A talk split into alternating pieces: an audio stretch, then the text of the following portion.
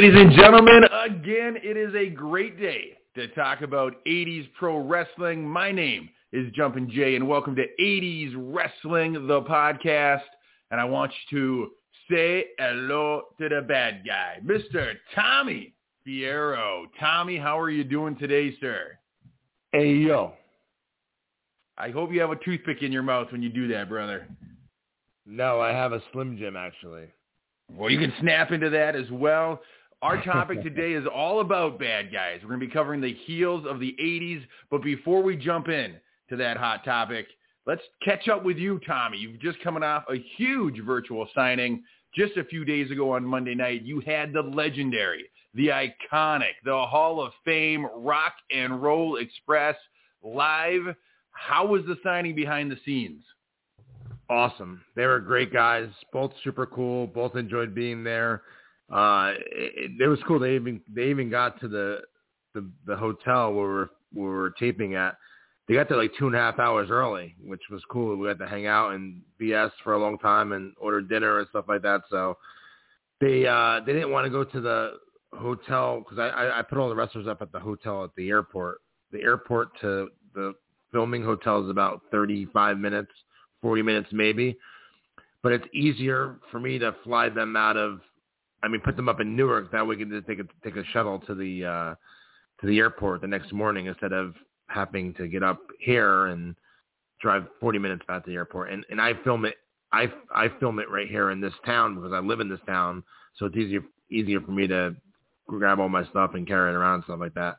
So I, I probably gave you way too much information you need to know. The short answer is, it was great listen, from a viewing standpoint, from a fan watching on this side of the screen, the signing just had had great energy. Listen to these two guys, uh, both Robert and Ricky. Uh, just fantastic personalities. Ricky is such a great talker. Like listen to them tell stories. Listen to just the one-liners that they would throw out as they're signing things. These guys, I don't think have slowed down at all. And from watching the signing, they still love what they do as much now as they did were in the 80s. Did you get that sense from them that they just love this business?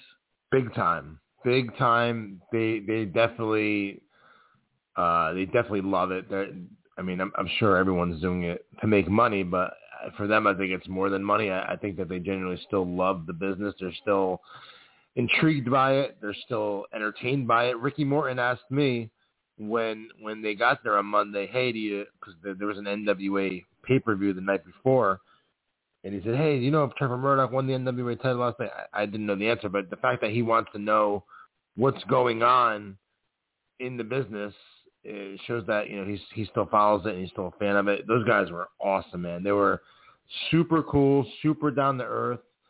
Signed a bunch of extra pictures for me for the store with no problem whatsoever. They they were such a pleasure to have, man. I, w- I would love to uh, bring these guys back up when we do a live uh, 80s Wrestling Con, which I'm sure will be sometime in the in the in the future. We're definitely going to be doing it. So uh, yeah, man, they were they were super cool, super friendly, and uh, anyone that never had an opportunity to meet them in person that's a fan of them, I'd go out of your way to meet them anytime they're in your area. They're super awesome. It's very cool when you get to see people who have spent that much time in the business and they're still as much in love with it today as they were then. They're not bitter about the business. They're they're uh, very accomplished. They're thankful for everything they have, and so it was just a great virtual signing, a very fun one to watch. And you got some big ones coming up, Tommy. Uh, why don't you just give us a quick rundown? What do you have coming up short term? What are you looking forward to? What's on the docket for 80s Wrestling Con? Thanks, man. Uh, yeah, we have a lot coming up, and anyone out there that hasn't took part in any of our virtual signings yet, it's really simple. It, you, the wrestlers we have appearing live at the hotel, we, we film it live for our Facebook page, so it's a Facebook live signing. So you go onto the Facebook page and watch them sign live, and you can interact in the chat. Jay, you, you know, you probably you'd be better to tell that part because I know that you you you take part in all of them. What what's it like as as a viewer watching it at home, and then I'll I'll fill in everyone how they can order. Yeah, so it's absolutely if you haven't seen one, um, it's basically like you have a front row seat to the signing. You have a front row seat to listen to these guys tell stories, to see cool memorabilia, to see awesome photographs. And so you're watching that on your screen, but at the same time, right next to the screen, there's a chat box. And you see fans literally from all over the world. We're talking about many countries. And they're sharing stories. They're sharing memories of the wrestlers. They're asking questions. And the host, Ryan, does an amazing job of picking out some of the great comments, some of the great questions, and getting the, the, the wrestlers, the talents to talk about it. And then you see other people make comments. And it's just, it's, it's a community. It's like a, it's a feeling of togetherness that you're not the only one uh, watching this. You're not the only one that remembers these guys from your childhood. There's a community around the world that is hooked into this and watching and sharing and talking live. And so it's a blast. It is an absolute must see for Monday nights. Yeah, thanks, man. I appreciate that. And uh, you, you mentioned Ryan, the host. He does a fantastic job. He actually is. He makes it look so good and so easy because he is a genuine old school wrestling fan like like we are. So he he he probably knows what to ask these guys without even reading the chat because he wants to know the same thing that you guys want to know. But uh, he he's a comedian here in New Jersey. Uh, super great guy, does a super good job for me, and I'm I'm happy to have him as the host. So if you haven't had an opportunity to actually see any of the old uh, uh, virtual signings, you can head to our website. It's 80swrestlingcon.com. That's 80swrestlingcon.com. On the bottom of the front page, there's videos of all the past signings you can check out. And uh, we didn't put Rock and Roll Express up yet. I got to add that one. I got to send that over to you, Jay. And uh, for the future ones, uh, we have the Head Shrinkers coming up on Monday, June the 21st. That's to be a super cool one. I'm really, really, really looking forward to that one, Jay. I was always such a big fan of their work. Uh, Samu used to be my old ISPW world champion when I was running ISPW wrestling in New Jersey back in the 90s, early 2000s, and I'm bringing that back also, Jay. We'll talk about that uh, maybe next week here on the show. And uh, and Rikishi, obviously one of the biggest stars of the Attitude Era, together the Head Shrinkers. Uh, they're going to be signing tag team photos and singles photos, uh, both as Rikishi and Samu. And you can order now 80swrestlingcon.com. Then you're going to tune in live on Monday, June 21st on our Facebook page. The Facebook page is uh, linked on our 80s Wrestling Con page. And then you watch them sign your picture. They'll give you a shout out. They'll hold up your picture for you, or you can send in your, you still have time to send in your own merchandise as well. Whether you have a Rikishi action figure or the Head Shrinkers action figures from the Hasbro series and you can send them to us to, to get signed, and we ship them back to you after the signing. So uh, you still have time to do that, and it, it's really cool, man. It's it's really cool. Anyone around the world can watch it and take part in it. And what's cool about it is it's you know not everyone you know up here in New Jersey, Jay. It's oversaturated with events, but in in some places like South Dakota or maybe you know uh Wheeling or uh, just any random place, the United Kingdom, there's not that many signings or things going on, so anyone can take part of this. And I'm not just saying it because it's it's my event, but I can't stress enough how how cool it is. And if you haven't taken part in one, you should definitely do so. That is right, because not only do these wrestlers not necessarily come to your area, but with just the craziness of the world, travel isn't as easy as it once was. And so to be able to sit in the comfort of your own home and feel like you're having an intimate – event with these superstars is absolutely incredible. We appreciate all the hard work that goes in behind the scenes, not just getting these guys there. Like you got to get them there, you got to give them the hotel, but the amount of pictures and the amount of memorabilia that you see getting signed during one of these signings, just to keep that all straight and then to get it out to where it needs to go, it more complicated than I could probably handle, Tommy. So thank you I, and I'll your team. I'll tell you what, there's a lot, there's a lot of moving parts that go on behind the scenes that to make these uh, signings happen a lot. If you want, Jay, maybe next week, if, you want to, we can do a whole episode talking about the behind the scenes of how I set these signings up, what made me start doing it, what makes me continue doing it, me bringing back my ISW wrestling promotion, me promoting stuff in the past. If you want to do an episode where we could just – you can just come up with a bunch of stuff to ask me, and and I can just give everyone a back a backstory on on my entire promoting career if they weren't uh, a part of it or don't know much about it. I can do that if you want to do it. I think that's a great idea. I think people are curious uh, because all of us grew up as fans, but not not all of us were able to turn our love of 80s wrestling into our livelihood, and you've done that. And not only do you do that, you continue to add pieces to it. And so I would love, I think our listeners would love to hear some behind the scenes stories about uh, how the how this whole thing got started, how you decide what to do next, whether it's branching out to a brick and mortar store, you're bringing back an independent uh, pro wrestling uh, promotion. You got these signings going on. You just mentioned you'll probably look at doing another in-person signing soon. And so, yeah, I think that's a great idea. I think our listeners would love to get a glimpse behind the curtain, so to speak. All right, next week we'll do it. Let's do it. But this week, the topic at hand is the best heels, the bad guys, the wrestlers we love to hate growing up watching wrestling in what we refer to as the golden era, the 1980s. Tommy, I know in your heart of hearts, you love the bad guys. Am I right? Oh, yeah, man. Absolutely. So let me ask you this, Tommy. Before we start naming names and going down memory lane about what we remember, I want to know, in your mind, what does it take to be an effective heel in the world of professional wrestling?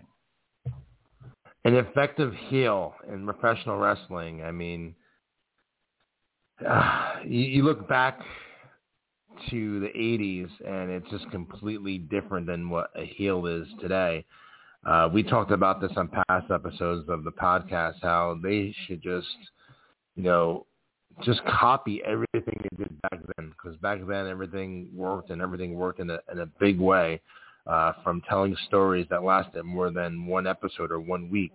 I mean, they, they built up you know, they planted seeds in your head for Hogan and, and Savage for a year previous, for Hogan and Andre months and months and months and months before it happened. And back then it was so great because the fans still believed. Uh, that's I think that's the big problem of, of wrestling today, Jay, and, and why a heel can't be a true heel that he was in the in the 80s, and that's because uh, the the the mystique of it is gone. Um, you know, today, you know, they can see the the magician's tricks, and back then you couldn't. There was no internet back then. There was, you know, there was no dirt sheets back then. There were, there was no, you didn't know what was going to happen unless you were behind that curtain and in, in, in a part of the wrestling business. And I, I think that's the main reason why a heel is not effective uh, as a heel back in the 80s, you would never, ever, ever in a gazillion years see Rick Rude or Roddy Piper or Randy Savage or Jake Roberts, you know, post a, a picture of their hamburger on, on social media or, or, or, or just like they don't, they just not just that, but like you you see them in their real life on on their Instagram page or their Twitter page and their or their Facebook page, and you could see that they're actually real people behind you know behind the the camera. And when the camera stops running, you see them in their everyday life. You see them acting normal and smiling in pictures with with friends and family members. You would never see that in the 80s, and I think that's a big problem. Why uh, you can't get a, a, a long storyline so effectively now in 2021 is because it's it's it's not a mystery no more. It's not a magician show. It's it's everyone knows what's going to happen. Everyone knows what's going on. Everyone you know follows everyone's social media pages. It's it's just completely completely different. Um, hopefully that made sense. No, I think you're absolutely right. Once you know how the trick works, it's no longer a trick. It's no longer entertaining enough to catch your attention and hold your attention. Now, as you were talking, you know, it made me think that we all know in this day and age that kayfabe is dead. But when we loved wrestling, we didn't even know what kayfabe was. We'd never heard that word. We didn't know that part of the business. Just on this past Monday night during your virtual signing, the Rock and Roll Express talked about how the heels, the bad guys, would not travel with the good guys.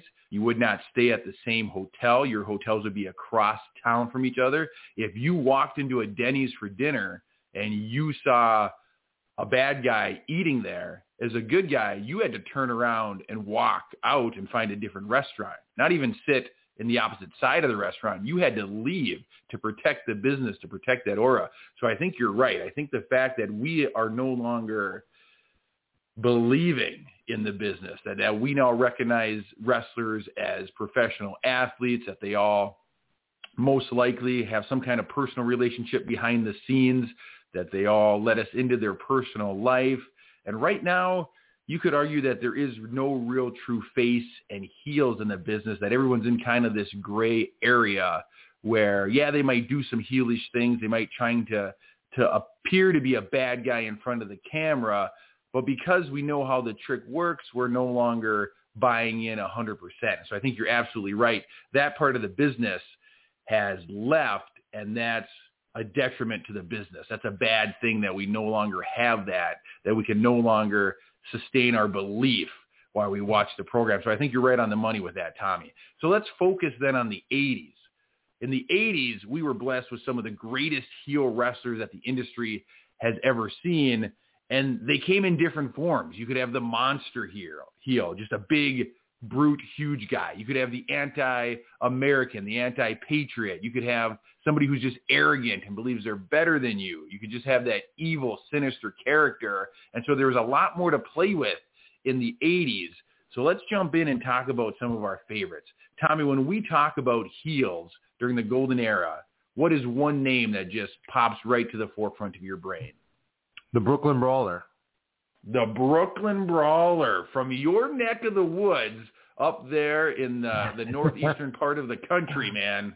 I'm only I'm only I'm only saying him because I it was a shameless plug to say anyone that lives in the New Jersey area.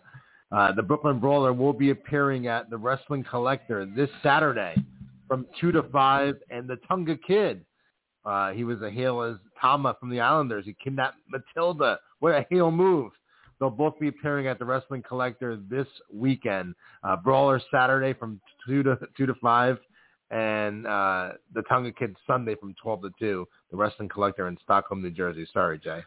No problem. Hey, listen, man. I knew you were a heel at heart. Not only are you are you bringing some of the best heels of the business uh, into your into your store, but you interrupt uh, my question for a shameless self promotion. That's a completely heel move, Tommy. I love it. Perfect timing.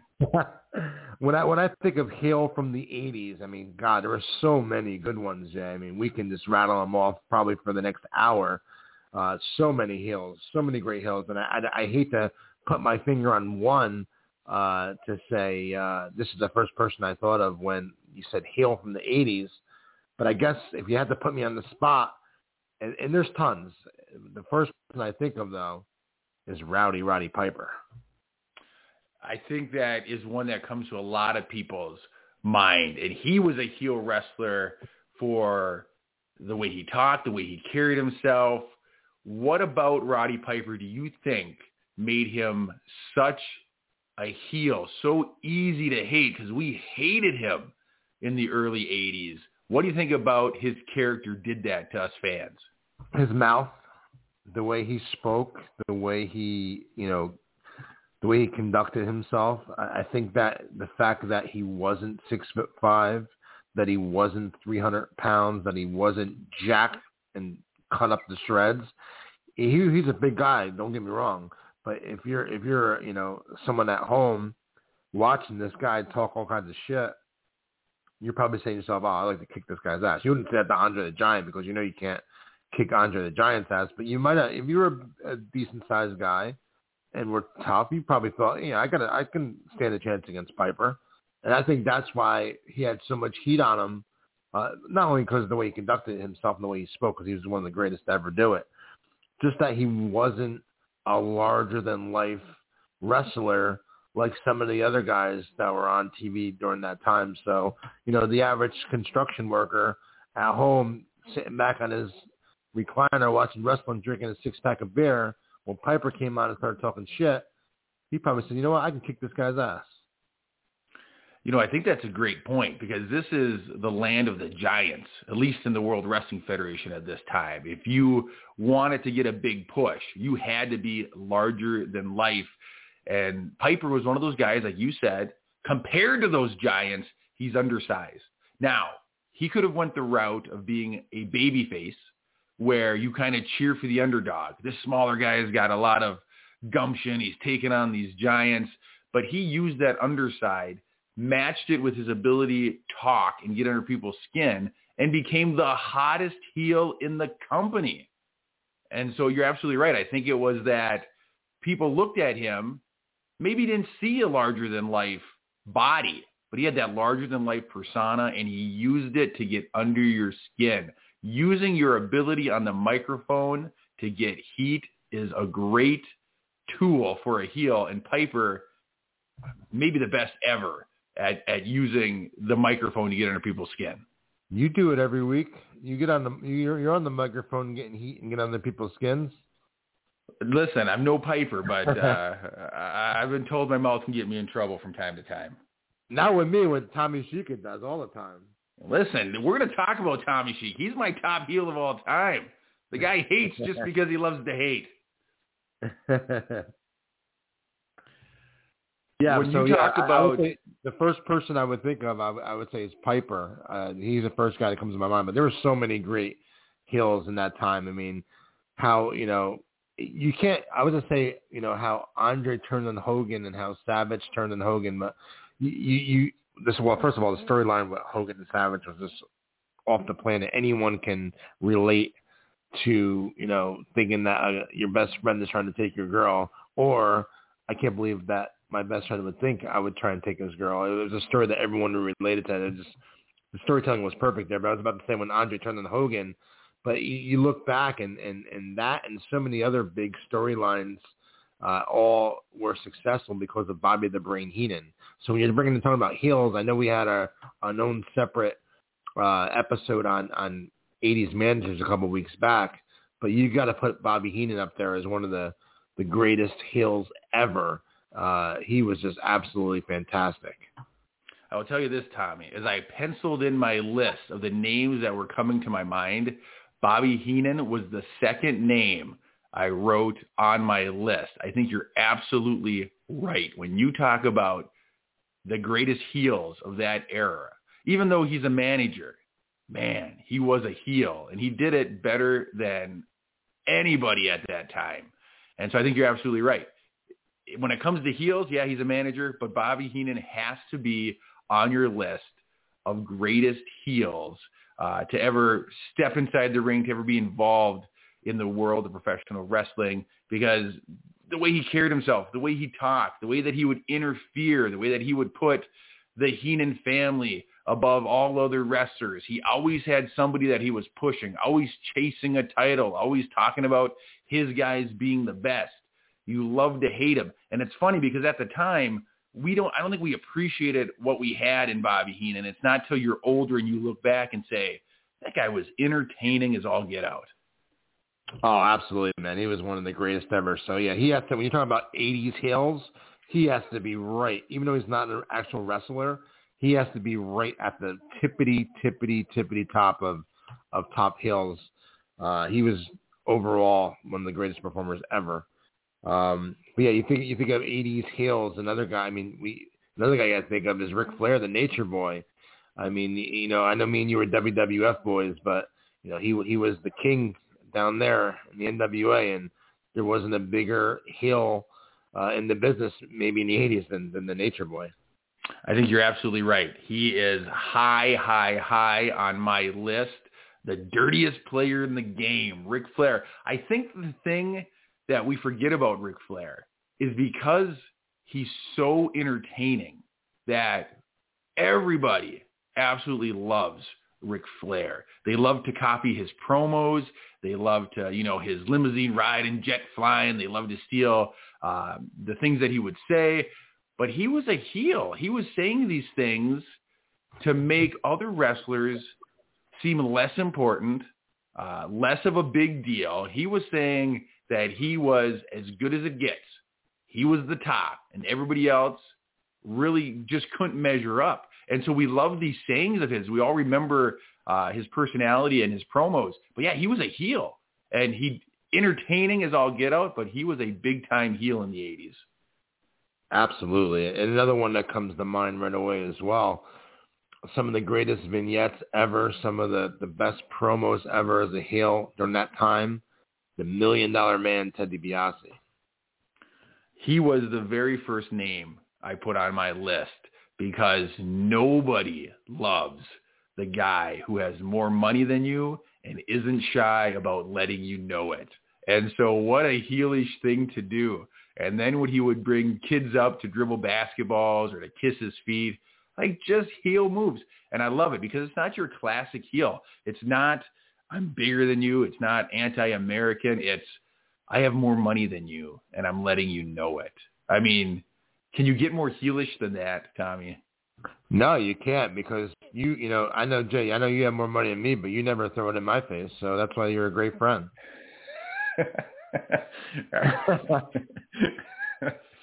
We've never talked about finances, just so people oh, know. I, oh, I but, know, I know your finances, brother.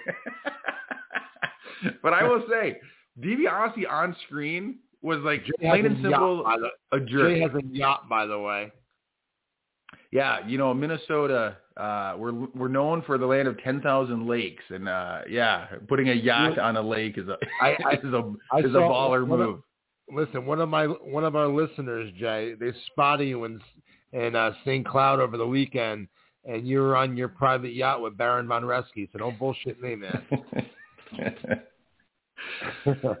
Listen, man, that would be a great way to spend a day on a boat with uh, Baron von Raschke. I'll tell you what, you get that booked, I'll fly down there for the weekend. me, you, and Baron, and maybe we get Boris Zhukov too to come. Listen, I'm I'm game. Let's do it. Let's do it.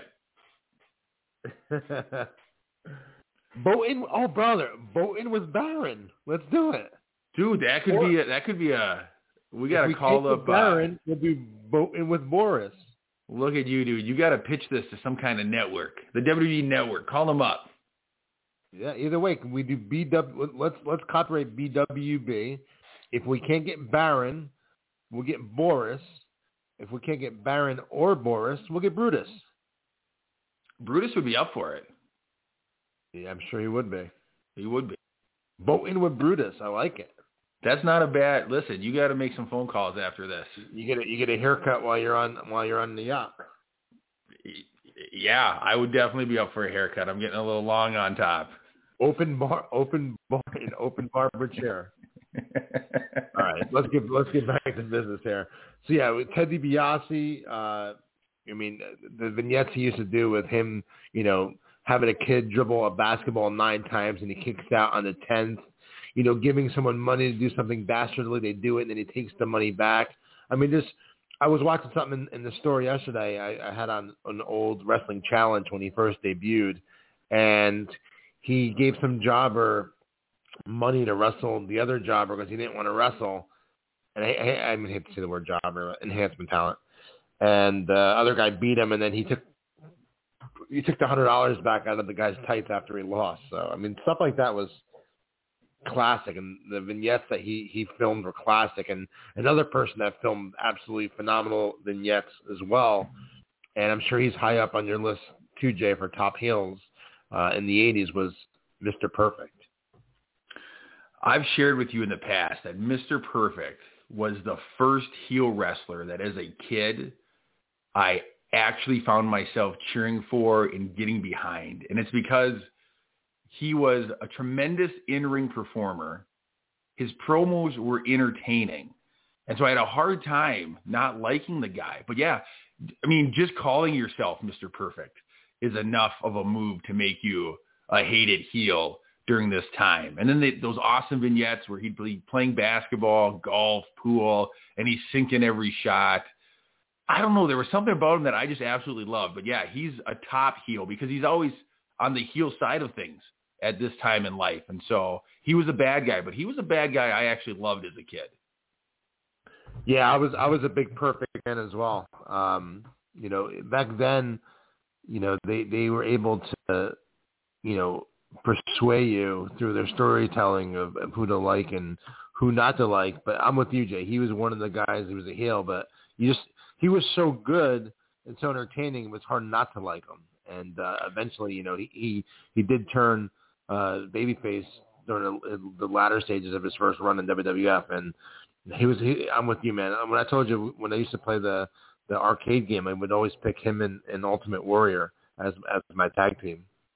Yeah, Perfect was just such a good in-ring performer. He looked so good with the Intercontinental title uh, when I was a kid that, yeah, I just loved to cheer for him. He had great matches with everybody, and the Perfect Plex was just such a, such a fun pin, pinning move. I would do it to my wrestling buddies growing up. A um, little harder to get your brothers in it because, you know, they would fight out of it. But the wrestling buddy, I'd always Perfect Plex him and get the win. Nice, nice. Another another one up there as well. You got to think of when you're you're starting to rattle off these names. Obviously, I mean I mentioned Randy Savage earlier, and and that goes without question. Him as the Macho King, uh, one of the, the the greatest heels ever, one of the the greatest baby faces ever, just one of the over overall greatest performers ever.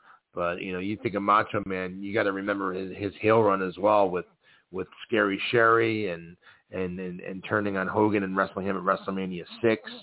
I'm, I'm sorry, WrestleMania five, and then you know, um, he just he was just the best of both worlds, and, and Piper too. When Piper turned babyface, uh, Piper was super over as a babyface too, but that's because he did such a good job uh, as a as a heel, and, and and same with Savage, man. When he he eventually turned back again, he is someone that you know. He, there's there's only a few people you could probably think of on, on one hand that had super successful runs as a heel and a babyface. Let, let's, let's try and rattle off a couple. Hogan, uh, Piper, Savage. You know, these guys are, are right up there at the tippy top. Andre the Giant. Let's talk about heels. How about Andre the Giant? You're absolutely right. Uh, Sergeant Slaughter made a terrific heel. Uh, oh, known more that. as a baby face. You know, the thing about everybody you're mentioning that had success on both sides – is because of their intensity and their believability. They went all in to their character, whether they were supposed to be a heel or a face. And so the commitment they had to their characters, Macho Man especially, like he was so intense. Whatever side he was on, you 100% believed it. Absolutely, man. Absolutely. And, and then and then you see when uh who else was a great heel? Paul Orndorff. And I know that we always mention this that this was my favorite angle ever, and it is but he was a great heel, man. Him, him when he when he when he turned on Hogan and when he would used to come out to Hogan's Real American song uh, with his robe on and just he was fantastic. He was awesome. He he's someone that I think would have should have been the world champion at that time. Imagine him as a run as the world champion. He would have been awesome as a heel as the champ. He would have been fantastic as a world champion because the turn against Hogan is iconic the fact that Mr. Wonderful has the build that he does, and he kind of has that arrogant, smug look on his face, uh, so he can really make you hate him without having to do a whole lot. Now, he was also a fantastic worker when it came to inside the ring. But yeah, to betray your best friend, to turn your back on Hogan, big time heel heat when he did that. Yeah, man. Uh, it, it, that formula worked back then. You know, you had you had Orndorff do it to Hogan. You had you know Andre do it to Hogan. You had Savage do it to Hogan. You had Sid do it to Hogan. You could have had Sheik Tugboat do it to Hogan. They were talking about it, and like you said, they would have found a way to make it at least work. I, I it, wouldn't so. been, it wouldn't have been as good as what we got, but they would have at least done their best to make it work. Yeah, so let's, let's continue our conversation about uh, wrestling heels of the 80s. I mean, how about King Kong Bundy? He main evented WrestleMania 2 against Hulk Hogan. Obviously, uh, you know, Bobby Heenan was his heater, great talker for him. Uh, got Bundy a lot of extra heat. He's someone, and I know we've mentioned this in the past as well, but I just want to have to make mention of it again. It just mind boggles me that he is not in the WWE Hall of Fame. Uh, he main evented WrestleMania 2 uh, for the world title against Hulk Hogan. How is he not in the Hall of Fame? Seriously, how how how can anyone? I mean, you bring him, bring up Demolition, but like this guy was in the main event of WrestleMania 2 against Hogan. How is he not in the Hall of Fame? That's a very good question because not only did he main event WrestleMania 2, but he was a trusted performer because Vince McMahon would bring him back in the 90s to wrestle the under like he he had a long career and they would bring him back and put him in main event spots. I'm assuming because he was a trusted worker and probably a, a good guy behind the scenes. But when it comes to monster heels in the 80s, like you said, WrestleMania 2, they're trying to build off of WrestleMania 1. They're trying to keep the upward momentum going. You need a big heel to take on Hogan in your main event. And they turn to King Kong Bundy, who is kind of in the same line as Andre the Giant. Just this big, oversized monster of a man, not all muscled up, just a big, heavy dude. And they're locking him in a cage with Hulk Hogan as the main event to the follow-up to the initial WrestleMania that's a that's a huge spot and a huge responsibility, and he did a fantastic job in that match. Yeah, man, the storytelling in that match also previous where you know Hogan, you know he broke Hogan's ribs and just the whole setup of it was good. It just boggles my mind that he's not in the Hall of Fame. And uh, another person we need to, to mention as a, as a top heel from that time was his former tag team partner, Big John Studd. I don't think Big John Studd gets the recognition that he deserves. I know a lot of times we ask Tommy Fierro, overrated, underrated. What do you think about Studd? Super underrated. Right? Super underrated. You don't hear you don't hear his name enough. He you gotta remember he was not Hulk Hogan's Rock and Wrestling cartoon. He was the first line of the LJN figures. You know, he he, he even goes back. They have him win the Royal Rumble. Uh, so I mean, he he had a big career. He, his feud with Andre uh, he was a big part of 80s wrestling, and it's someone you don't you don't ever really hear his name mentioned in conversation. We talk about 80s wrestling, and he was right in the the midst of all of it. So I mean, yeah, I mean, how about WrestleMania 2? Him and uh, Refrigerator Perry at the end there at the Battle Royal, like he he played a big part in in in the early success of the WWF from 85 and 86 that era. Yeah, you don't you don't you don't hear his name mentioned uh, enough. He was he was a big he was a big star then. He was a huge star. Like you said, he had he was part of the first line of the LJNs. He was part of the thumb wrestler line that also came out at that time. So I had two Big John Studd toys the in my collection the big, the big, in the, the 80s. Big gla- the big glasses, the big uh, drinking glasses. He was on one of those as well. Yeah. Do you have those? That's I do. I, I do. I do have them. Yeah. That would be an awesome thing to have. Do you have them in your personal collection, or are they for sale at the store? Personal collection. Nice, man. Way to go. That would be, yeah, I should jump on eBay because those things were awesome. The old cartoon yeah. pictures of, yeah, the wrestlers from the 80s. But yeah, Studd, you never hear his name, and you should. You know, and I don't know if it has something to do with the fact that him and Andre were both giants at that time, and and Andre's just a better known one, so he kind of overshadows Studd. But Studd had a terrific career, and he was a mainstay in the World Wrestling Federation during this time the Body Slam Challenge. Like there's so much good stuff about Big John Studd. Absolutely, man. Absolutely.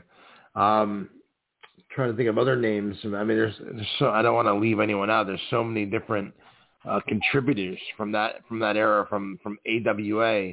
Uh, you talk about other wrestling promotions as well. I mean, Nick Bockwinkel was a huge uh, part of the success of the AWA as a heel back then.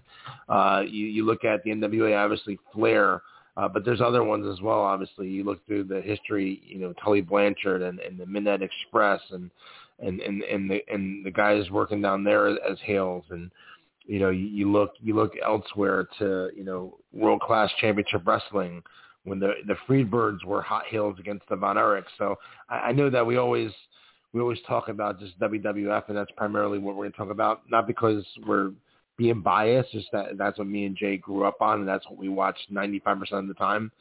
So I just want I want to make mention real quick before we continue. If we don't mention guys from another promotion, it's not it's not being done maliciously. We we we know how great of performers they were as as heels, and just we're just WWF mind oriented. Is that is that sound about right, Jay? That's very fair to say. Now, I will tell you one of my favorite heels as a kid. Now, this guy did end up spending some time in the WWF but his WWF run was nowhere near what he did outside of the World Wrestling Federation, and that's Big Van Vader. Oh, Vader yeah. was a monster, man. He was monster, 6'4", about 450 pounds, but agile like a cat. And he was a huge heel. in WCW.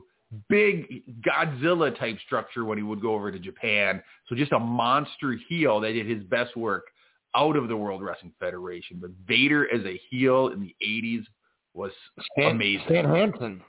Stan Hansen, another one who amazing heel, huge in Japan, just vicious, stiff in the ring, scary as all get out, intimidating. Stan Hansen.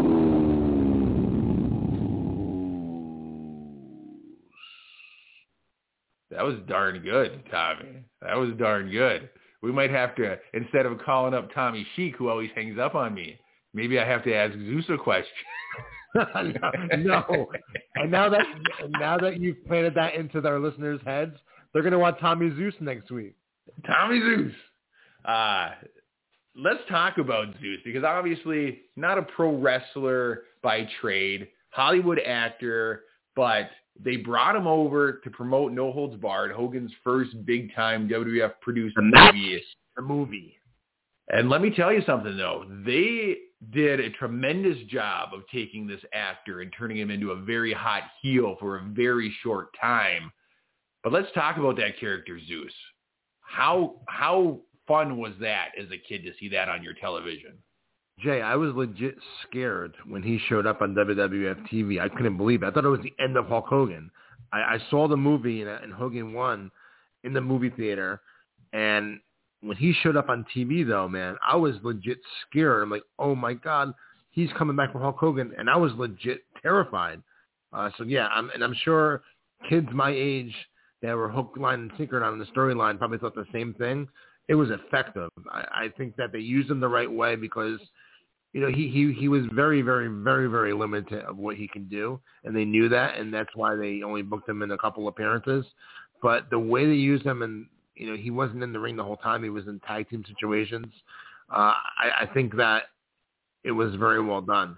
I think I think that I would have during that time frame you couldn't do a WrestleMania match obviously because that was what that was during like WrestleMania five or six. What, what year? What year did that come out? Eighty nine. Yeah, Savage had already turned heel with Sensational yeah. Sherri. You're not gonna you're not gonna do Wrestle you're not gonna do WrestleMania with Hogan and Zeus because there's other other more marquee matches to do. But I mean, that would have been a big deal uh, if you would have had a Hogan Zeus one-on-one match at, at one of those pay-per-views. You know. And I think maybe that was their initial hope, but like you said, he was just very limited on what he could do. But what they did with him, like you said, came across the screen as being very real to us wrestling fans. And so we bought into it. And like you said, we thought that this might be the guy to end Hulkamania.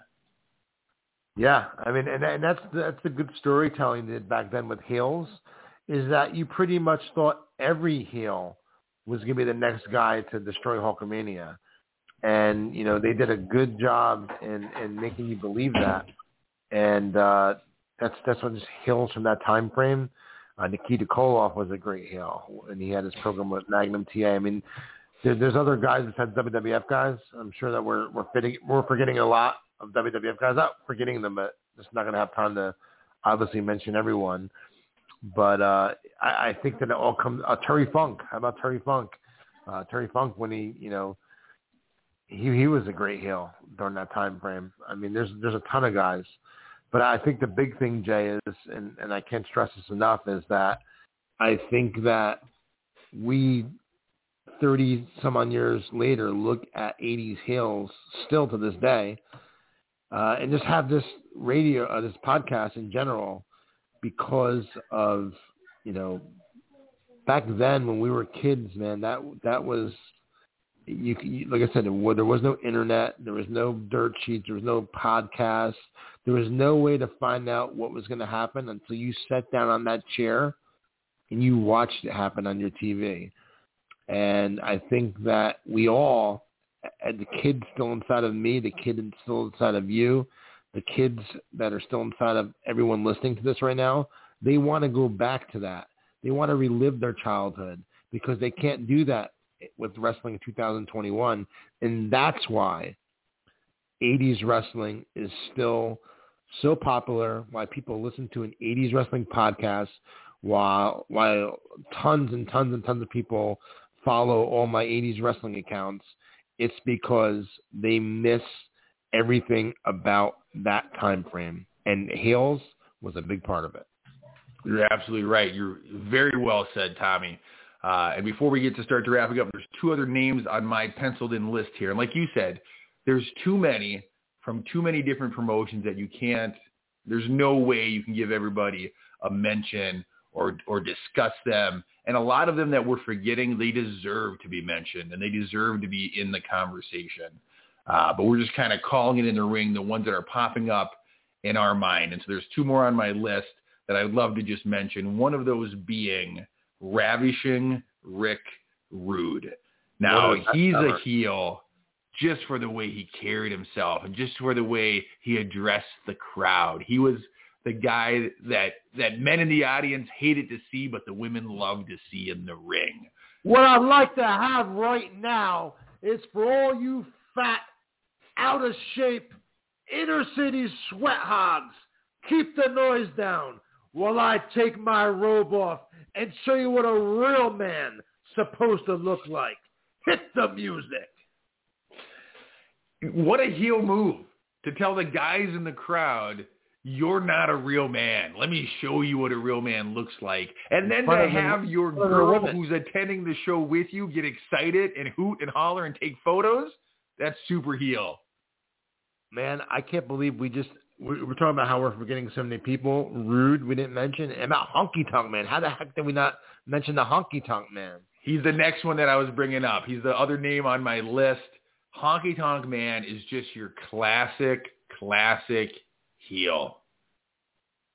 Absolutely. And, and, and you asked me earlier what signing I was most looking forward to. I forgot to answer that earlier when you when we at the top of the show when we started.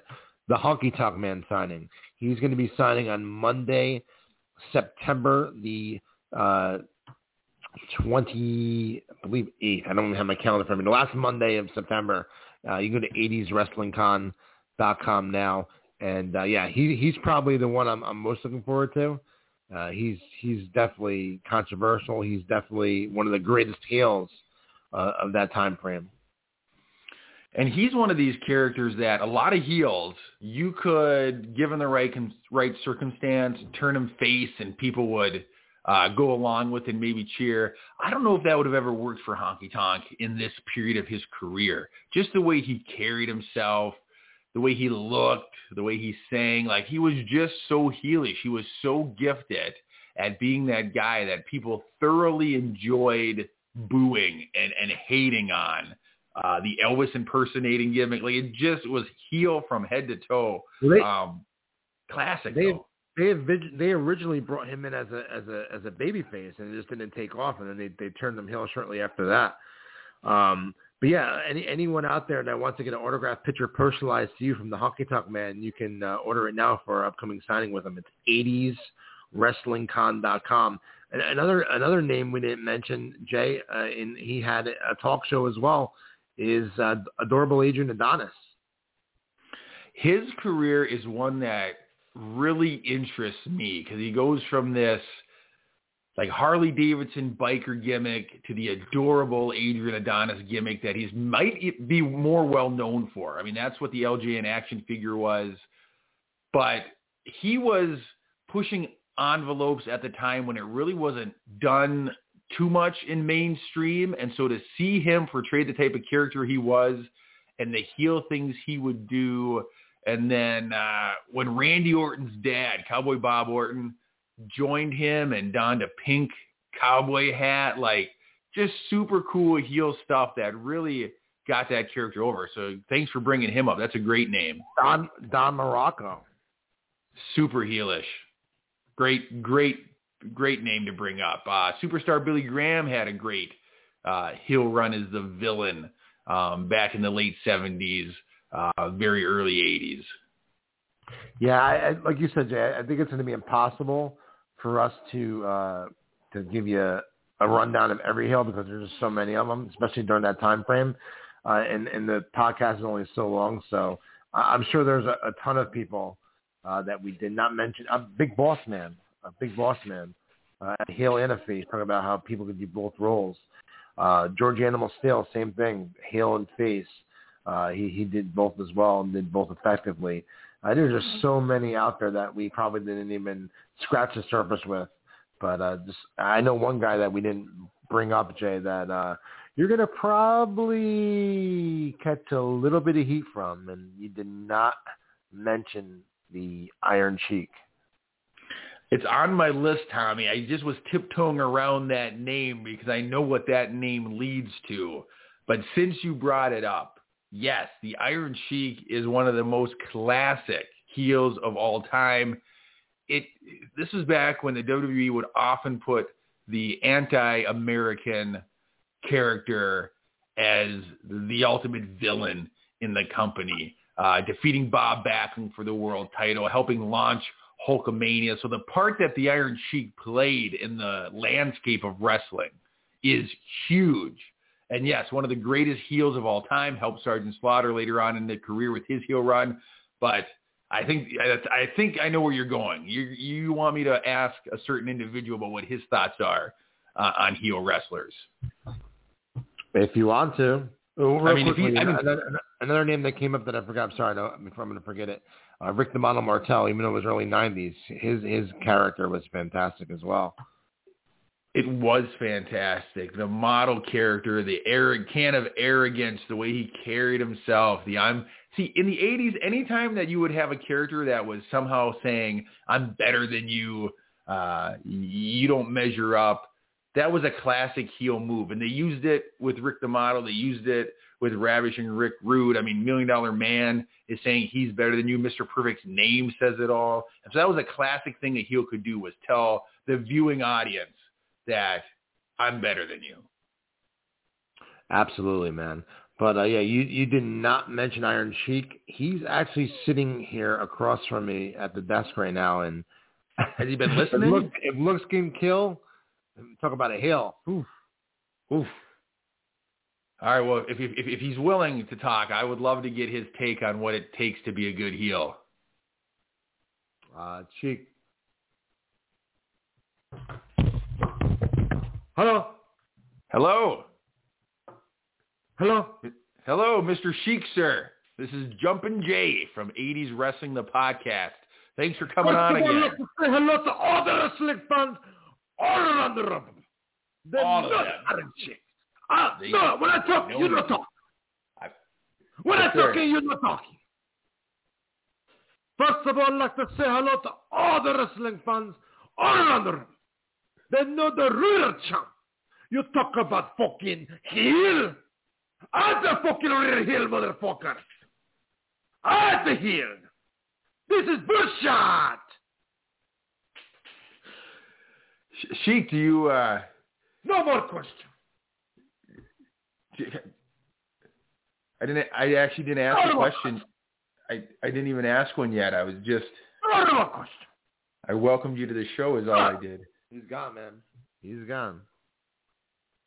I. I just. I did. Tommy. I didn't even ask him a question. I just welcomed him to the show. Well, I think he was a little offended that he's a, a, a 80s heel WWF World Heavyweight Champion, and you told me he heard you. He was sitting here that you had two more names on the list. It was Rick Rude and Honky Tonk Man, and not him. So he, you just saw his face lit up redder than a light on a Christmas tree. It's. It, well, uh, listen. When when you talk to him later, tell him he wasn't. Fucking the name- later! No motherfucker! No more later! This is last time that Sheik uh, come this fucking piece of shit podcast! Bullshit! That's all. Well, you, you heard it here uh, first. This is the last time uh, Tommy Sheik is going to be appearing on, on the podcast, Jay. So that's it. He's leaving. Well, that that's too bad. I I mean, I feel bad. I just I didn't I didn't even get to ask him a question. But I, I guess if he's not willing to come back next week, maybe you could make a phone call and see if Tommy Zeus is available. That's funny. Tommy Zeus. I'll tell you what. If I can get if I can get tw- if I get ten DMs from now to next week saying Tommy Zeus. I'll, I'll, I'll, Tommy Zeus will make his debut next week here on on uh, or Bushwhacker Tommy.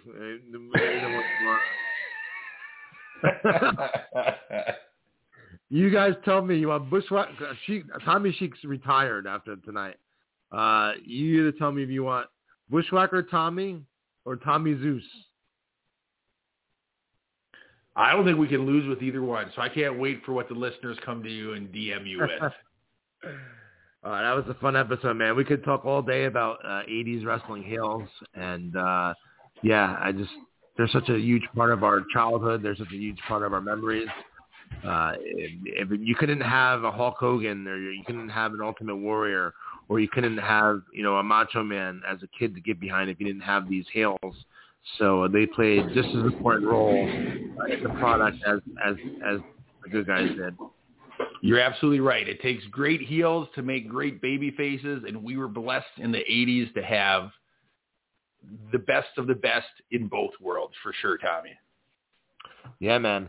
Uh, until then, I hope that you have a uh, great weekend, you and your family, on your private yacht with Baron von Raschke. And uh, I will look forward to uh, talking next week. I guess next week we'll we'll run down uh, the behind the scenes of me doing stuff in the wrestling business. I know that we love it we talk a little bit here and there on on the on the podcast about you know what I do, but we you know we we try to keep it you know strictly about 80s wrestling. So I never really I, I never really on this podcast yet uh, talked about you know me working in the wrestling business. So uh, it could be a very interesting episode next week. I look forward to getting a peek behind the curtain and kind of learning uh, what brought you to this point and and where some of your plans are for where you're going. So thanks for letting our listeners uh, have that privilege next week. Thanks, man. I, I appreciate everyone. And until next week, uh, we will see you right here on 80s Wrestling, the podcast.